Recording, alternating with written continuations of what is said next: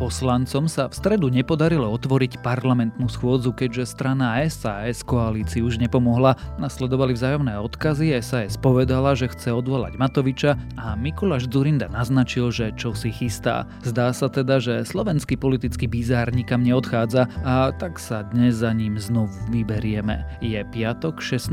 septembra, meniny majú ľudmily a dnes sa radšej nachystajte na prehánky aj na dážď. Denné maxima by sa mali pohybovať medzi príjemnými 18 až 23 stupňami. Počúvate Dobré ráno? Denný podcast denníka Sme s Tomášom Prokopčákom. Predstavujeme vám najvýkonnejšie auto, aké sme kedy vyrobili. Úplne novú Mazdu CX-60 plug-in hybrid s výkonom 327 koní a dojazdom 63 km v čisto elektrickom režime. Mazdu CX-60 sme stvorili v Japonsku, aby vám aj tie najmenšie detaily priniesli maximálny zážitok z jazdy. Presvedčte sa o tom na testovacej jazde, ktorú si už teraz môžete objednať u dílera Mazda.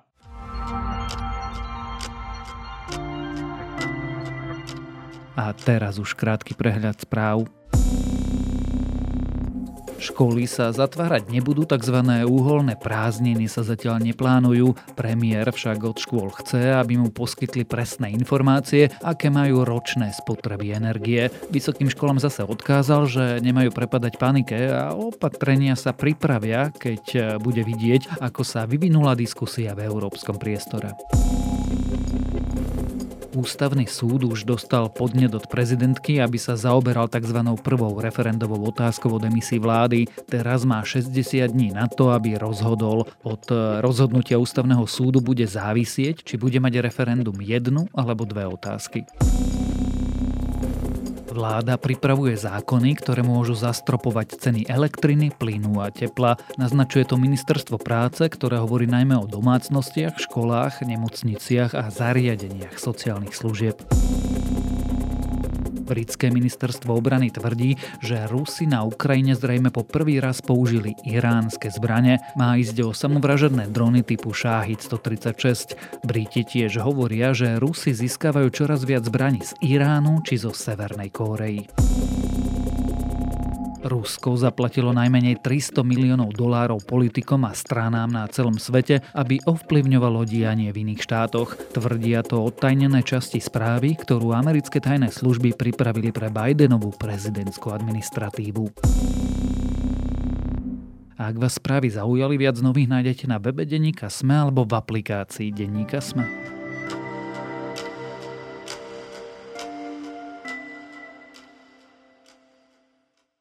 Strana SAS v stredu nepodporila otvorenie parlamentnej schôdze, takže koalícia nemala dosť poslancov na riadne fungovanie. Nasledovali výčitky, obvinenia z obštrukcie. Minister obrany Naď dokonca rozprával o drzosti a trápnosti. Ako by trojkoalícia zabudla, že SAS je už v opozícii, takže im to Sulíkovci pripomenuli tým, že pracujú na návrhu na odvolanie Igora Matoviča, na čo zase opozičný hlas povedal, že za to nezahlasuje, alebo len vtedy, ak sa SAS následne nevráti do vlády. Ak ste mali náhodou pocit, že tento slovenský politický bizár rozpadom štvorkoalície skončil, milili ste sa. Takže dnes sa naň pozrieme aj spolu s Petrom Tkačenkom. Mohli dnes ukázať, s kým teda chcú vládnuť, ale ukázali, že to nebudú vedieť. Dnes sa naši opoziční kolegovia zo Smeru, Hlasu, extrémistov a bohužiaľ aj SAS rozhodli nepracovať. Treba im to dať jednoducho vyžrať, ukázať. Peter, čo sa to v stredu vlastne nestalo? V stredu sa nestalo to, čo sme vlastne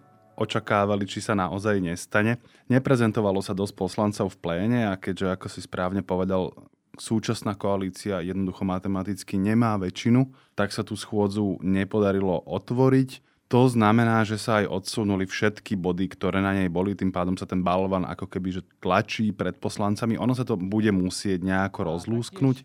Trošku ma prekvapilo, alebo by som povedal, dosť ma prekvapilo, že Richard Sulík a strana SAS dnes neotvorili schôdzu, pretože tu sa s nami lúčil na vláde, tu dole vám na vláde povedal vám novinárom, že podporia všetky vládne návrhy v prvom čítaní, ktoré dnes sú na schôdzi, mali byť dnes rokované. V tejto chvíli sme sa dozvedeli, a to je úplne kľúčové, že koalícia má vážny problém, pretože nenašla dosť poslancov, takých tých postrácancov, alebo neuzatvorila žiadne dohody s nikým, ktoré by jej umožnili fungovanie a ocitla sa, tak povediac, v pate, pri najmenšom v parlamente. Dôvod je ten, že chceli sme vidieť, ako si vládna koalícia predstavuje vládnutie a najmä teda tú časť, ktorá sa týka Národnej rady. Skôr než sa pustíme teda do kupeckých počtov a toho, kto, komu, čo, koľko a kedy, je bežné, že sa nepodarí otvoriť schôdzu parlamentu? Je to veľmi výnimočné. Že teda keď nie sú v stave ani len otvoriť schôdzu, či je správne držať jedného jediného človeka prilepeného na stoličke, ktorý je osobne zodpovedný za veľkú väčšinu problémov, ktoré má vláda. Ja si v podstate, asi sa to stalo viackrát, ako teraz poviem, ale náprvu si spomeniem akurát na situáciu a možno je to skoro na deň presne, totiž bolo to v septembri 2005, keď vládol tiež menšinový kabinet Mikuláša Zurindu a cez leto, to už je taká nuansa, ale veď čo by sme nepovedali, cez leto zomrel poslanec za SMK vtedajší, volal sa tuším Žolt Komlóši a tá Zurindová koalícia naozaj mala že veľmi, veľmi tesnú väčšinu v tom zmysle, keď si našli tých nezávislých poslancov, ale po smrti tohto poslanca už ju nemala a na to, aby nastúpil jeho náhradník, bolo potrebné aspoň otvoriť schôdzu a prišiel by tam nový a tým pádom oni by tu 76 eh, nejako znova naškriabali. Akurát, že opozícia im proste neumožnila otvoriť tú schôdzu. Ono to trvalo nie mesiac, ale povedzme, že niekoľko týždňov. No a potom sa udiala tá zlomová vec, že poslanci Čupa a Kolesár zistili, že vlastne v HZDS byť nechcú a oni by radi podporovali reformné zákony Mikuláša Zurindu. E, vstúpili do koalície a opäť to fungovalo. To som sa rozhovoril. Takže je to veľmi výnimočné. Niekedy sa stane, že koaličná väčšina nemá v pléne väčšinu. Ono takmer nikdy nie, nie sú v pléne všetci poslanci pri hlasovaní. A vtedy, ak máš príčetných e, opozičných lídrov, tak oni vždy striehnú, či tam tá koalícia má aspoň 76 ľudí. A v okamihu, keď tam 76 ľudí nemá, tak ľudia, ktorí buď sú v opozícii, alebo sú naladení proti nejakému zákonu, ja poviem prečo to takto konkrétne spomínam, tak vytiahnu hlasovacie karty a oni síce nemajú takú väčšinu, aby niečo dokázali schváliť, ale dokážu ten e, parlament zastaviť. A to sa občas stane. Myslím si, že v tomto volebnom období je asi najlepší príklad schváľovanie, myslím, že protiinterrupčných zákonov. Vtedy Jana Cigánikova urobila túto, tak povediac, opozičnú prácu, napriek tomu teda, že SAS bola vtedy ešte v koalícii a, a vystriehla proste, že tam proste tá koalícia nemá dosť ľudí a vytiahli karty. Lebo inak by oni tú vec uh, vtedy schválili. Vieš, že väčšinou to je tak, že v pléne, čo ja viem, že 130, 140 e, ľudí a keď má koalícia, čo ja viem, 73, 74 hlasov, tak jej to prejde. On vtedy treba byť príčetný, keď si v opozícii a treba tie karty proste vytiahnuť. A vtedy sa ukáže, že z menej ako 76 hlasmi sa vládnuť nedá.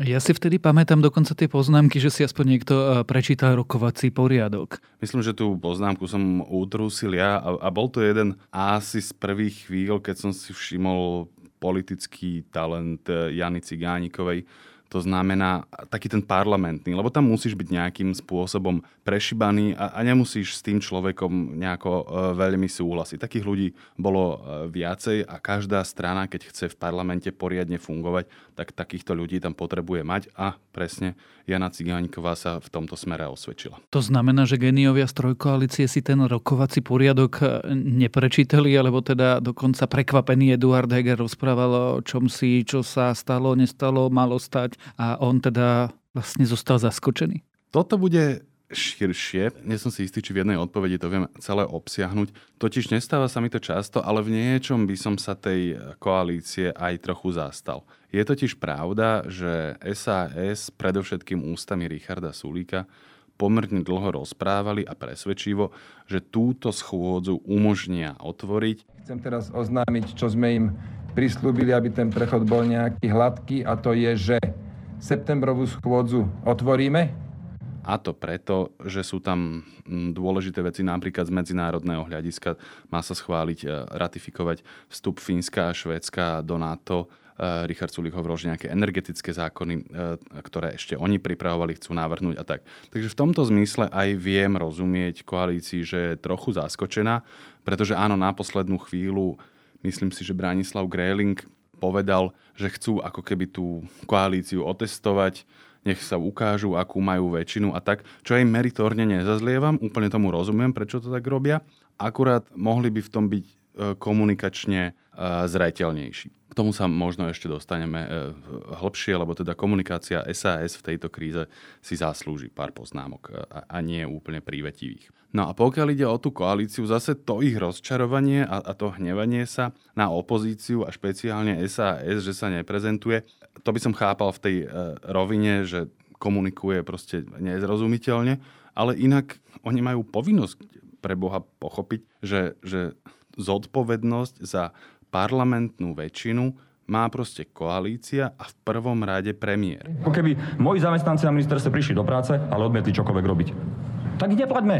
No tak napríklad, keď musím spomenúť jeho meno, Igor Matovič strávil e, posledných niekoľko týždňov a posledný týždeň úplne špeciálne tým, že zjapal na zvyšok opozície a teraz myslím, že doslova zjapal aj, aj tak polovulgárnejšie a naozaj bol v takom tom svojom amoku, aký vydávame málo kedy. Ale sorry, ja nebudem o tom mlčať. Ja sa tu nebudem tváriť, že že Peťko Pelegrini je panenka Mária. Není, však to je skorumpovaný zlodej. Tak tam ťažko predpokladať, e, že napríklad SAS sa bude nejak hrnúť na pomoc.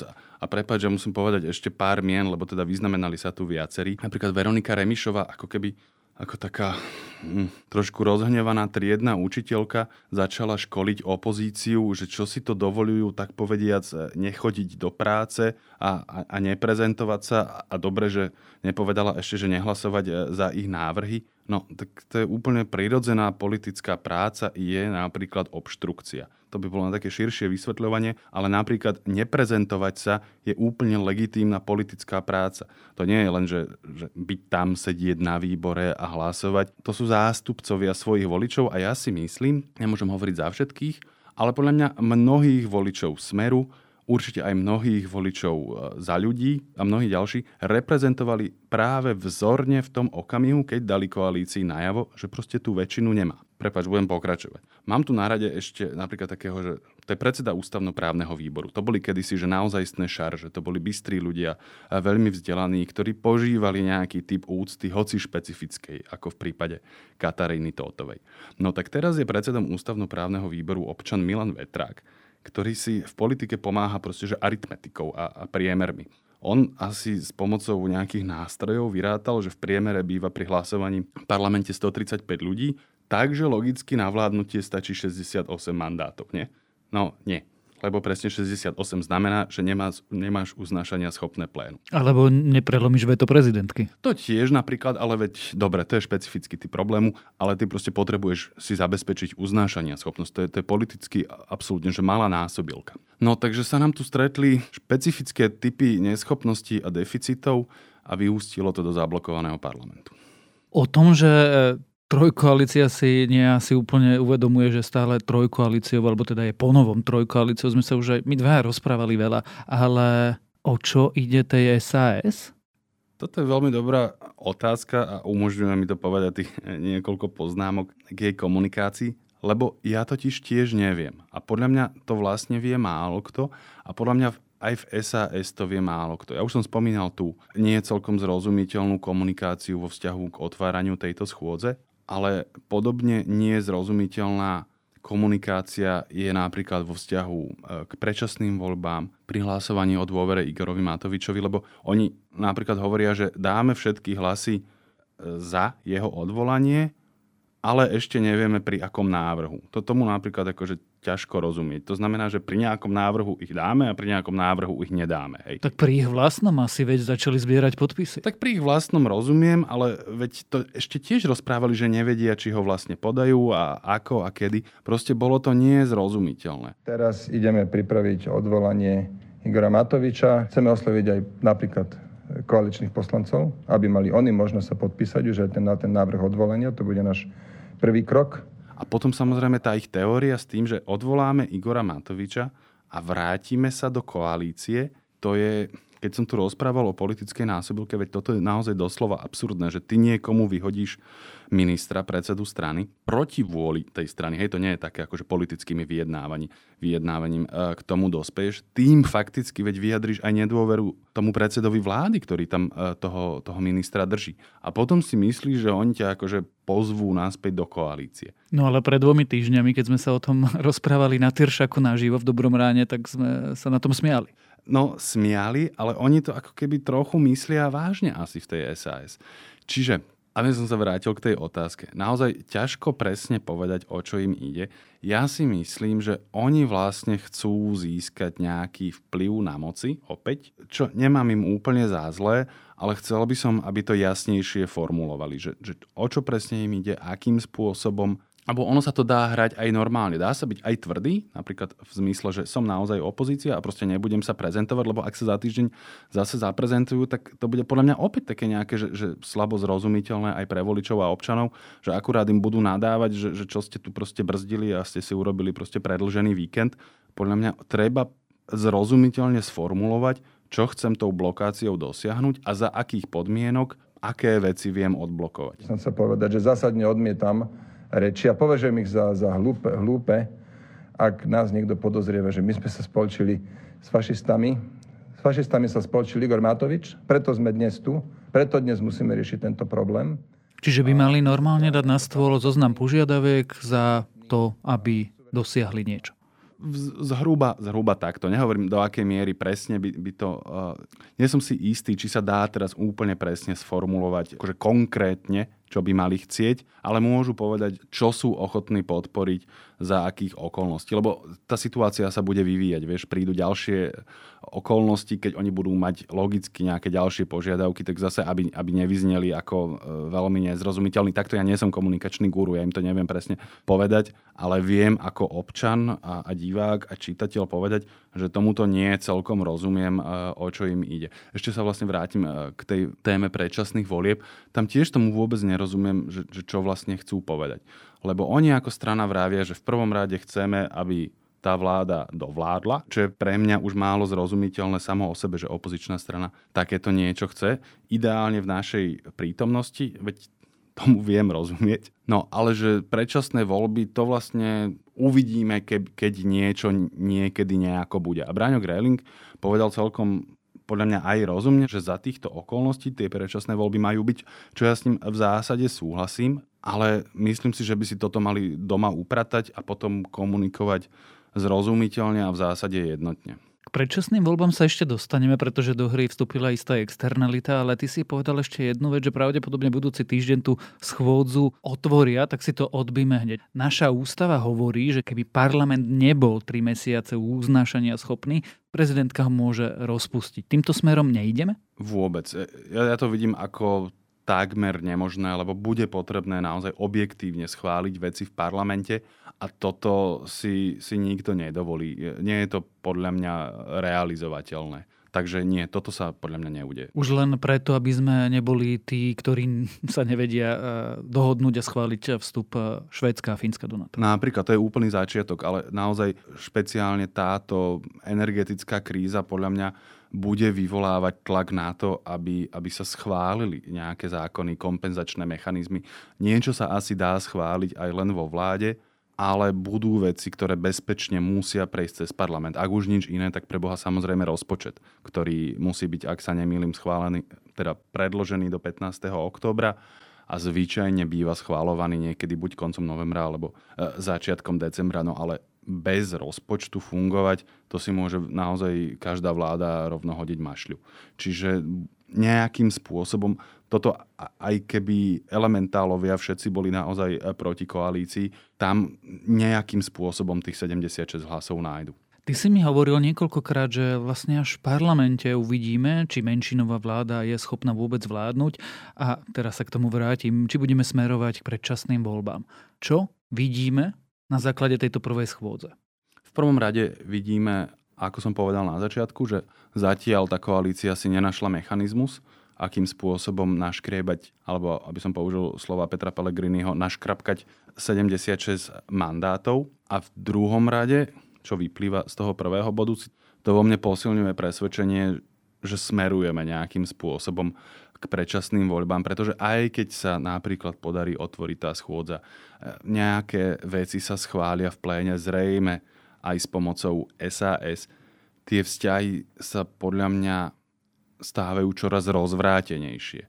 A na to, aby si fungoval ďalší, ďalší rok a pol, tak by si to musel naozaj nejakým civilizovaným spôsobom upratať, čo by si vyžadovala vyžadovalo podľa mňa zrelých politikov a, a takých nevidím ani v koalícii, ani v opozícii, ktorí by mali vôľu a schopnosť udržiavať vládu Eduarda Hegera pri živote také dlhé obdobie. Neboli by pre nich predčasné voľby výhodné, pretože v útorok vlastne v rozhovoroch ZKH istá ťažká váha povedala, že vlastne aj do tej politiky asi pôjde naspäť, aj e, strana, teda pardon, projekt bude a to môže zamiešať karty. Zamiešať karty to môže, ale nie som si istý, či v tomto kontexte uvažujú v koalícii napríklad e, Boris Kolár alebo ale už Veronika aj také Remišová. Napríklad SAS si... by sa mohlo zláknuť, že Mikuláš Zurinda predsa len sa vracia s Miklošom alebo viekým ďalším do politiky. Chcete sa vrátiť do politiky?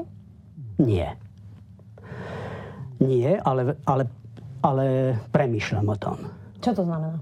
Ja som to nazval projekt. To pripúšťam z tohto hľadiska. Podľa mňa Richard Sulík zasa v tejto veci konkrétnej je dosť zrelý na to, politik, aby sa týmto nenechal vyplašiť. Takto strategicky dlhodobo uvažovať v politike je vlastne nežiadúce, lebo to sú proste nevypočítateľné veci.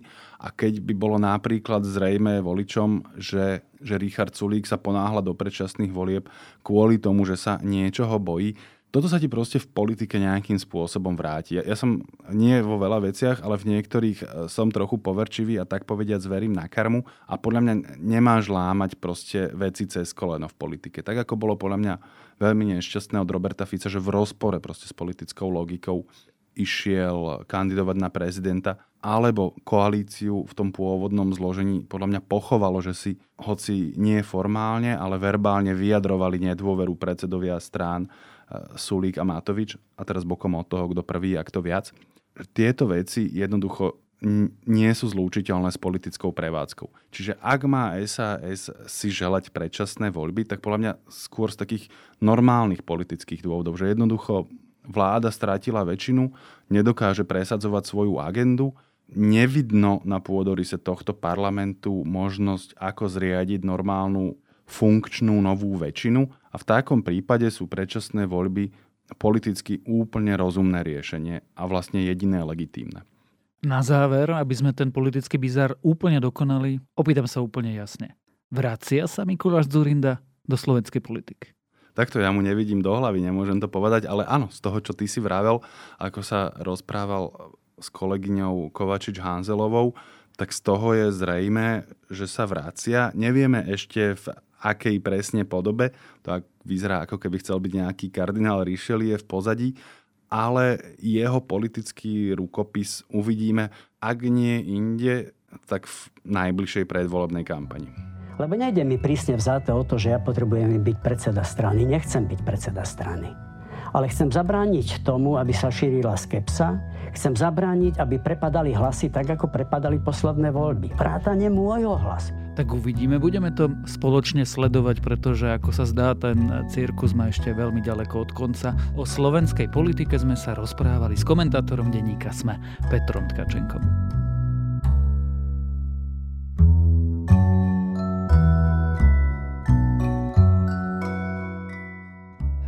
Dnešným odporúčaním je podcast Pravidelná dávka. Spustili totiž svoje zvedochtivé čítanie a herec činohry Slovenského národného divadla Alexander Bárta v ňom číta knihu o zmysle ľudského života biochemika Ladislava Kováča. Ak vás tiež zaujíma, v čom spočíva hodnota ľudského života, v jeho krátkodobosti aj pominuteľnosti, odporúčam. A to je na dnes všetko. Dávajte na seba pozor. Počúvali ste Dobré ráno? Denný podcast denníka Sme s Tomášom Prokopčákom a Dobré ráno okrem mňa moderuje aj Jana Maťková, Zuzana Kovačič, Hanzelová a Ľubica Melcerová. Na produkcii sa podielajú Kristýna Jančová, Adam Blaško, Viktor Hlavatovič, Marek Franko a Ondrej Podstupka. A pripomínam, že dnes vychádzajú aj nové epizódy podcastov Piatoček a THFM, zajtra Klik a v nedeľu Dejiny.